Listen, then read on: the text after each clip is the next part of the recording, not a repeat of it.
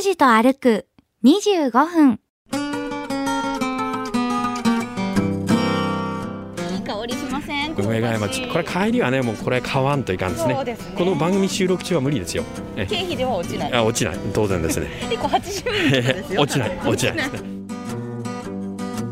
さすが。お亀の子より年の子っていう感じ まだそれは私ちょっと使われるの早いかなと思いあそうですか。ましたけどこれはねあの富永さんと林田須磨さんあたりで 勇気を持って下田文雄さんあたりまでにしときましょうかね。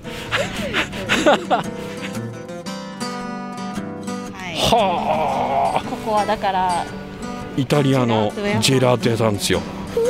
なんで日本の太宰府にイタリアのジェラートかっていう。も ここのう深く考えたい。参道あ深く考えちゃダメだね。行き先も目的も決めず、田口拓司さんの気の向くままに歩く25分間。拓司と歩く25分。何を見つけ何を話し、誰と出会うんでしょう。さあ、今朝も拓司さんのお散歩について行ってみましょう。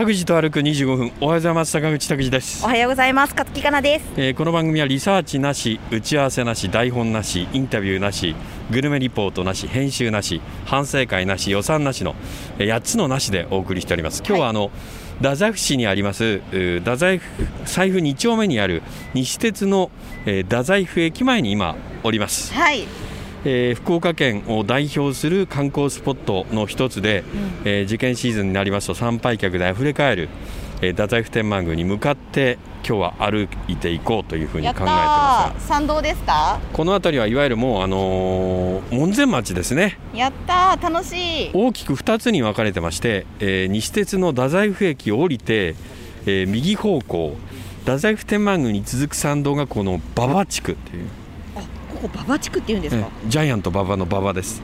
馬馬場所と書きます。馬場地区。でその逆側ですね。西鉄太宰府駅を降りて左方向に続く道があ大町地区です。大町大中小の大という字に町と書きまして大町地区。今日は馬場地区を歩いてみたいというふうに思っております。高鳴りますね、はい鼓動が。そうそうですか、楽しい。えーまあ、平安時代えー菅原道真公の墓所の上に、えー太宰府天満宮が創建された後、えー天満宮の発展とともに形成されたのがあこの辺りです、えー財布宿というふうに言います、えー築前21ある21宿の一つとされまして、はい。えー大町地区を中心に旅籠が立ち並んで、えー天満宮をお参拝する財布参りの人々で賑わいました幕末の頃は京都を追われた三条実扉五教がですね円寿王院に滞在したので倒幕運動の拠点になりまして財布宿には土佐のあの中岡慎太郎とかはい。土方久本ら五教の従者が数多く滞在したと。それから西郷隆盛坂本龍馬月形千蔵多くの志士が太宰府を訪れたというふうに言われてますこれはもうプレートそのまま今読みました。言わなくちゃわからないですってだから拓司さん。今天神様通りっていうふうに通称言われてますけどね、はい。はい、ゆっくり歩きましょう。いやーここはねなんかこう緩い頭の中が緩くなってきますよね。なんかもう仕事してる感じじゃないですよね。お財布の紐も緩みああます歩いてるそうとそう。ね門前町でやし参道です、えー、太宰府天満宮まで大きな石の鳥が3つ並んでるんですけれども、えーその間にはお店がずらり並んでおりまして、えー名物梅ヶ谷餅雑貨屋さんお土産屋さんカフェ飲食店食事処、えーおよそ80軒軒を連ねておりますいい香りしません梅ヶ谷町これ帰りはねもうこれ買わんといかんですねですねこの番組収録中は無理ですよ経費では落ちない。あ落ちない。当然ですね。結構80円ですよ。落ちない。落ちないですね。あの梅ヶ谷餅っていうのは、えー組織組合に入らないと名乗ることができません。認めていただかないと。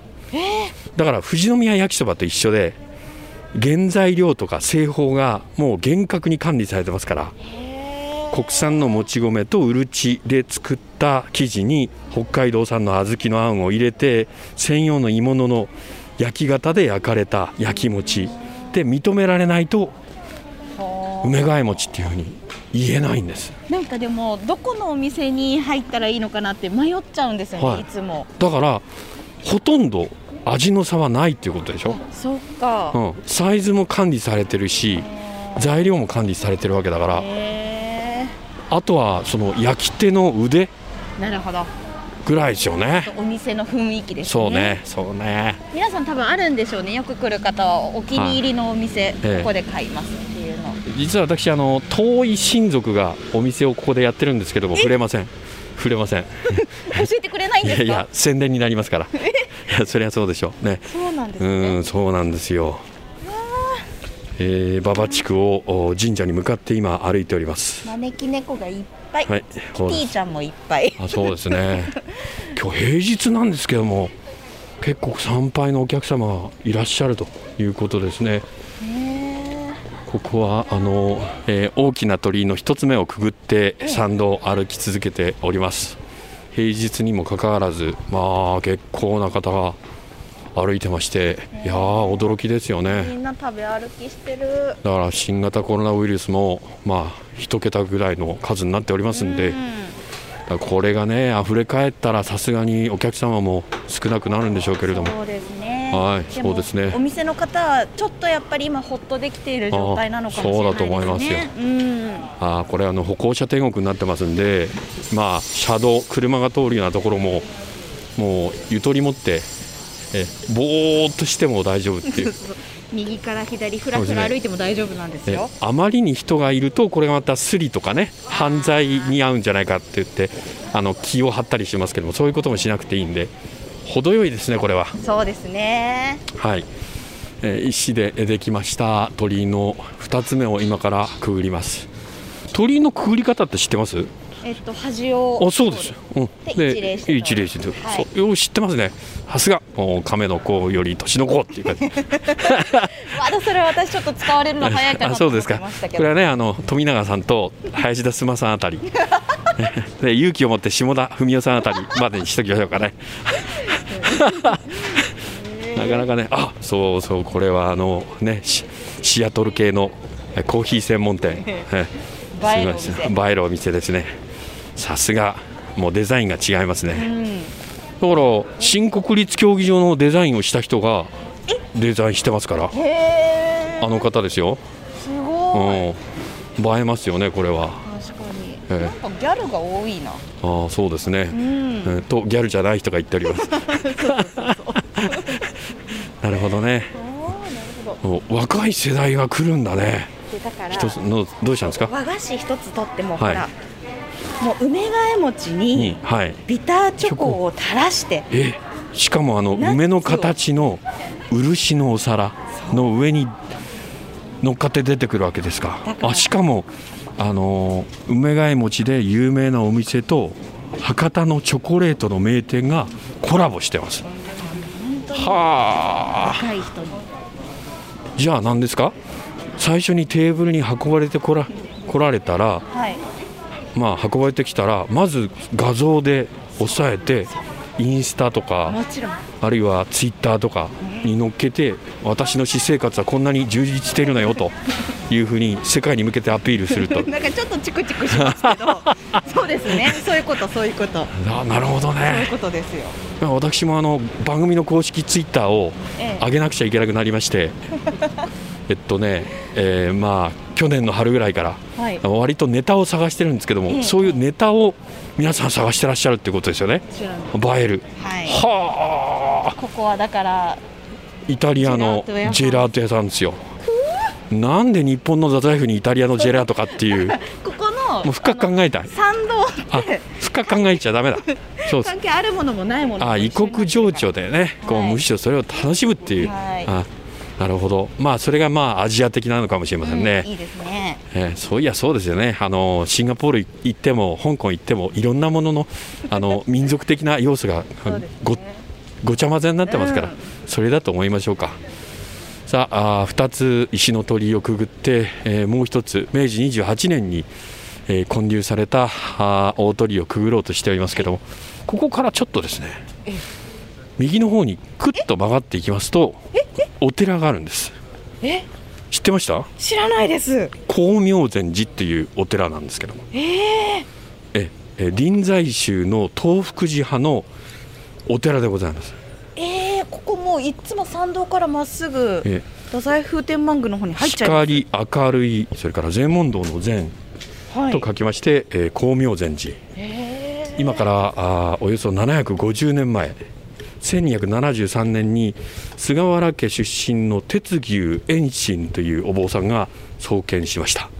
鉄牛遠心というお坊さんは正一国師弁円の弟子でございまして正一国師弁円というのはあの博多祇園山笠はい。の始まりの背書き棚に乗って悪役を退散させるために甘露水をまいたという構想です、はい。歴史はつながるわけですね。すごーい。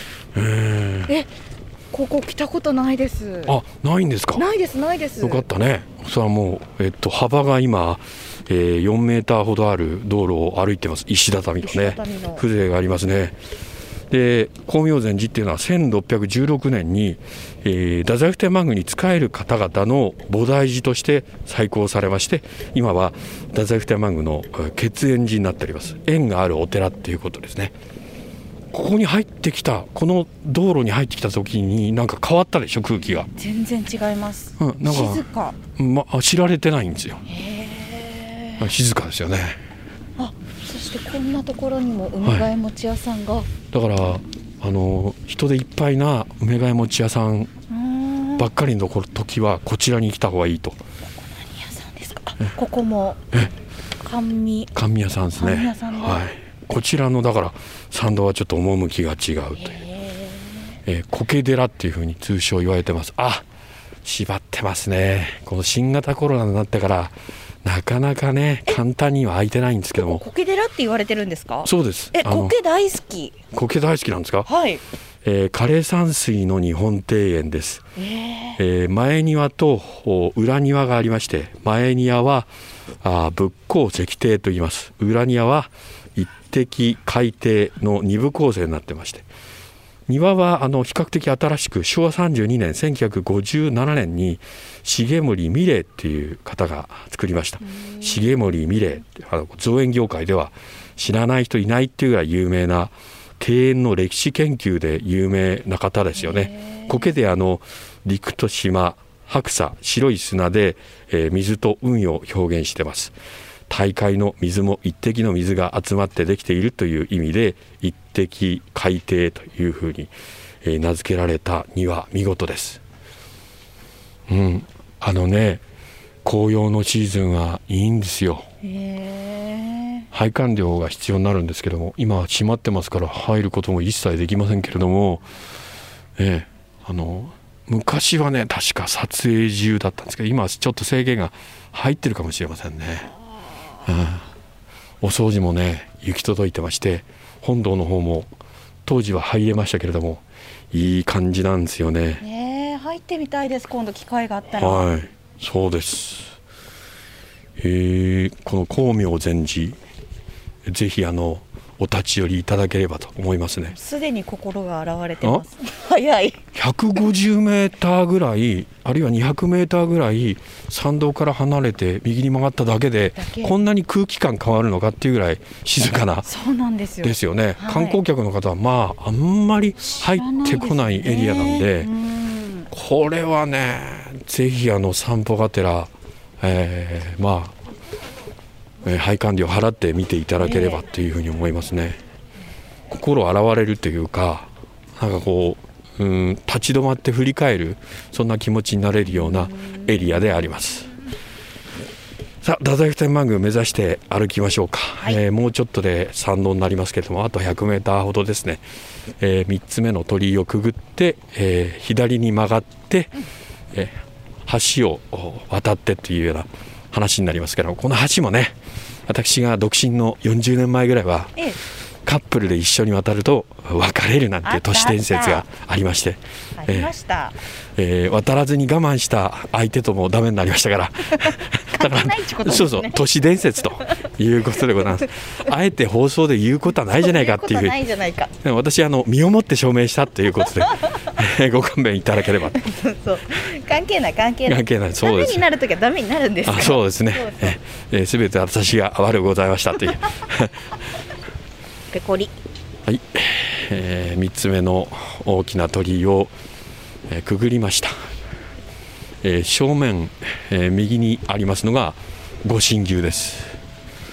あれを触ったらねなんかあるものあるもの全部触りたくなりますよね。そうそうなんかご利益にあやかれるだけあやかろうみたいな。カピカになってますよあの。鼻先とか角のところなんかみんなもう触っちゃってですねで4つ目の鳥居がここになるわけですか。ね。右左に曲がってね。はいありがとうございます、えー今ちょうど3月13日まで中村人形と太宰府天満宮ということで、へええ。中村新京さん、はい、それとお息子さんですね。うーん。広峰さんでしたね、えー確かね東京芸術大学大学院卒ですよ、へえうん、そうそう。素晴らしい。おっちゃん。ちょっとあのポップアートにこう寄った博多人形ですよね。そうですね。えっとマウンテンゴリラの体に、えー絵が描いてあったり、うん。そうですよね。でお父様はやっぱり正統派の方っていう、うん。あーいいでしょうね。どういう会話をするんですかね。クリエイター同士の会話というのはどうですかね。拓司さんのところはえ？お子さんとどんなお話するんですか？息子さんと。一応表面的な。元気かみたいな。えなんて呼ばれてるんですか？いや父さんって言いますね。へえ。父さんって言いますよね。ああのお父さんになるとダブル敬語だからっていうような指導をちっちゃい頃しまして父さんになりましたね。うっとうしい。父親だな。鬱陶しいですか？すいません。もう宮脇健一だと思ってくださいまあそのぐらいだつね赤い今橋を渡っております。だこの橋を渡るとってね、はい。あれでしたけど都市伝説。昔昔言ってありましたね。本当に。はい。えー勝負の池はあちらの池、えここは、えー新寺池の方ですね。新寺池にかかかっているえー、と橋を渡っております今日は猿回しは来てないのかな？平日だから来てないからですね。はい。楽しみの一つなんですよ。ここで猿回しでお猿さん見るの。ああなるほどね、はい。えーいろんなところの猿回しの方もお越しになるでしょうけれども、ああね。あそうね。来てたね。はい。こちらのちょうど左手にある、えー相撲の土俵みたいにちょっとだけ上がっている休憩所みたいな場所があるんですけど、は絵馬もかかっているはい。巨大な、そこの前でね。そうポンポンポンポンってこうあ太鼓叩いてですね。小ぶりの和太鼓であはい。ーリズムつけて。なるほどね。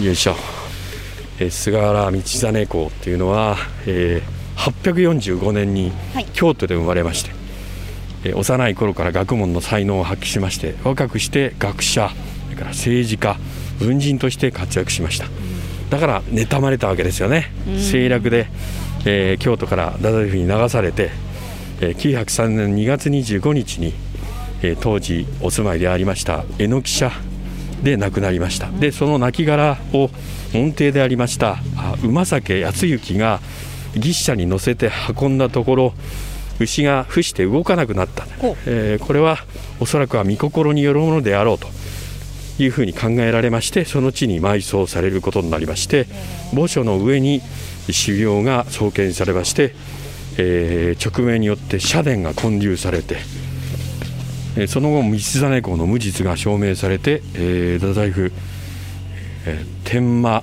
大自在天神という神様の位を贈られて天神様として崇められるようになったということであります。ん。楼門の前に着きました。ローンですねこれから拝殿の前に行くわけですけど本当だったら長ズバですけども今日はお掃除中ということで、えー遠慮させていただきたいという。あ長ズバもお掃除するんだ。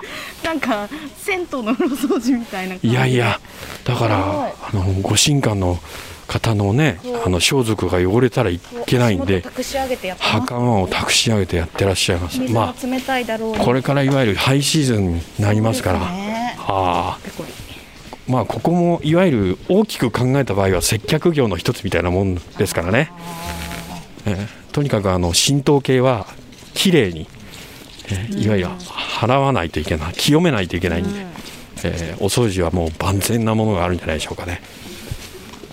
よいしょ。今拝殿の前に来ておりますけれども飛び梅は、えーつぼみ全く膨らんでおりません。毎年来ますよね RKB ラジオ。そうですね。もうあのこれは風物詩ですからね、なんかせっかちだなって毎年思われてると思います。1週間ぐらい毎日張り付くから。しつこさっていう、えーしつこいあ期間なんですね。はい。い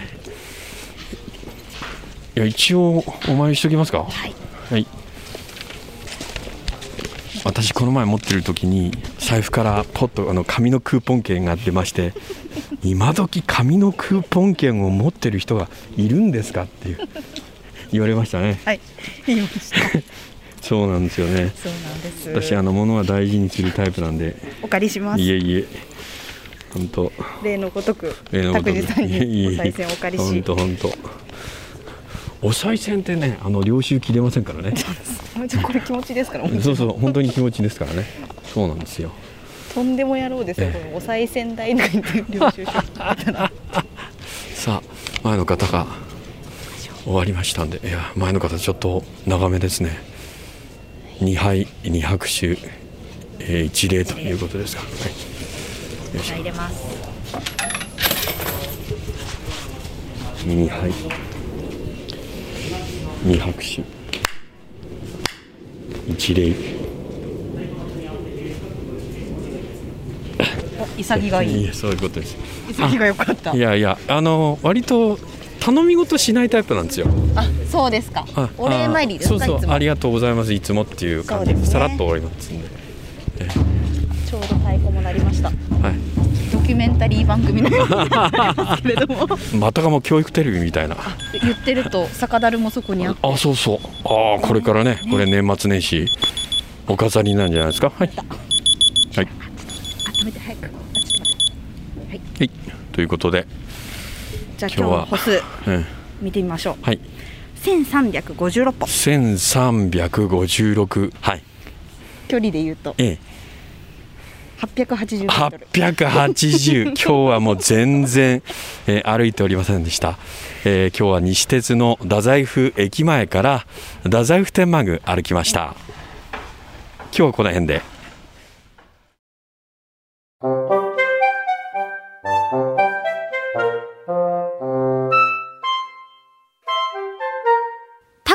歩く25分。今日はここまで。来週はどこを歩くんでしょうね。今日も皆さんにとって気持ちのいい一日になりますように。では、また来週。